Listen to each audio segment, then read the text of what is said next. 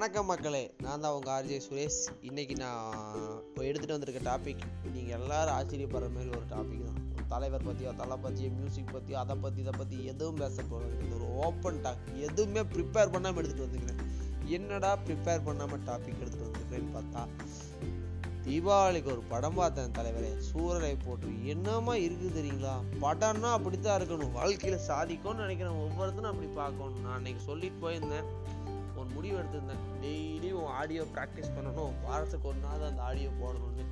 நம்ம சோம்பேறித்தனத்தினால சில பல காரணங்களால் நம்மளால் போட முடியறதில்ல. சூரரை போட்டு பார்த்ததுக்கப்புறம் என்னடா இது ஒரு சோம்பேறித்தனமா? வாழ்க்கையில் தலைவர் படாது கஷ்டமா? கேப்டன் கோபிநாத் படாது கஷ்டமா? அந்த படம்லாம் ரீல் ரியல் ஹீரோப்பா ரியல் ஹீரோ கோபிநாத்னு சொல்லுவீங்க. ரியல் ஹீரோ கோபிநாத் தான் இல்லைன்னு சொல்ல முடியாது. அதை விட சூப்பர் ஹீரோ சூர்யா தான். என்ன நடிப்பு என்ன அழுகை என்ன சீனு ஓப்பனிங் அவர் தா என்- இறக்குடா நீ தாம்பரத்தில் ஃப்ளைட்டுன்னு சொல்கிறதா இருக்கும் அவர் அந்த ஏர்ஃபோர்ஸில் போய் ஜாயின் பண்ணுறதா இருக்கட்டும் எங்கள் அப்பாவோட சண்டை ஓடுறதா இருக்கட்டும் அந்த ஃப்ளைட்டுக்காக அந்த ஏர்போர்ட்டில் அந்த மக்கள்கிட்ட கெஞ்சுவார். I will give you the money back அப்படிங்கிறதெல்லாம் ஒவ்வொரு சீனும் நடிப்பு தள்ளி வீசியிருக்காரு. அப்புறம் அந்த இவ்வளோ கஷ்டப்பட்டு கடைசியில் அந்த பிளேன் வந்து இறங்கி நின்று அந்த கிளவி வரும்போது அந்த கையிலே ஆகாசன் பாட்டு வரும். அந்த பாட்டுக்கு அந்த கிளவி இறங்கி வரும்போது தலைவர் கண்ணு தண்ணி வந்து அப்படியே பெருமையாக நிற்பார் அது வேற லெவல் அடுத்த லெவல் இருக்குது. அது போக அப்புறம் அந்த ஹீரோயின் அது ஹீரோயின் பேர் வேற கருது தெரியல.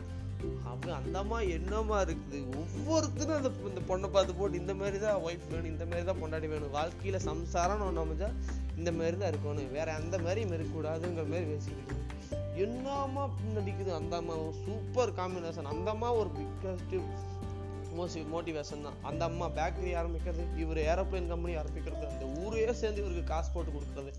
அதை அவர் திருப்பி எடுக்கிறது அப்புறம் தோத்த மாரி போய் அவர் நம்பர் வந்து ஜெயிச்சிட்டோன்னு சொல்றது. அப்படியே ப்ரௌடு மூமெண்ட்டாக வந்து இப்போ வந்து மோதுடா அப்படிங்கிறது. அப்புறம் ஊர்க்குருவி பருந்தாகுதுன்னு பாட்டு ஜிவி பிரகாஷ் அதுக்கு மேலே இருக்கிறாரு. டேரக்டர் சுதா கோங்கரா அதுக்கு மேலே இருக்காங்க. எல்லாரும் என்ன? நான் இருக்கிறேன்னு சூர்யா அதுக்கு மேலே. கேப்டன் கோபிநாத் எங்கேயோ கொண்டு போய் நிறுத்திட்டாங்க. அவரே பா அழுகியே வந்துருச்சுன்னு புகழ்ந்து தள்ளிட்டாரு. நானும் என் பெருமையை நான் புகழ்ந்து தள்ளிட்டேன் கண்டிப்பாக சூரரை போட்டு பாருங்க. வாழ்க்கையில் கஷ்டம்னு வந்ததுன்னா எந்திரிச்சு போயிட்டு சூரரை போட்டு பார்த்துட்டு வந்துட்டு அப்புறம் நம்ம வேலையை செய்ய ஆரம்பித்தோம்னு வச்சுக்கோங்க. இதெல்லாம் ஒரு கஷ்டமா? இதை விட எத்தனை கஷ்டம் கோபிநாத் படுக்கிறாரு? அப்படின்னு பார்த்து போட்டு நம்ம வேலையை செஞ்சுட்டு போயிட்டே இருக்கலாம். அந்த மாரி தான் நம்ம கஷ்டமெல்லாம் ஒரு எறும்பளவு தான் இருக்குது கடல் அளவுக்கு அந்த கஷ்டம் இருக்குது அந்த ஃப்ளைட் கம்பெனி ஆரம்பிக்கிறதெல்லாம். சாமி என்ன கஷ்டம்? எப்படி? சூப்பர் படம். போய் ஒரு டைம் அது பாருங்கள் உங்களுக்கு நீ ஆடியோ கொடுத்து சந்தோஷப்படுத்திக்கிட்டே இருப்பேன். போங்க போங்க. Let see you tomorrow bye மா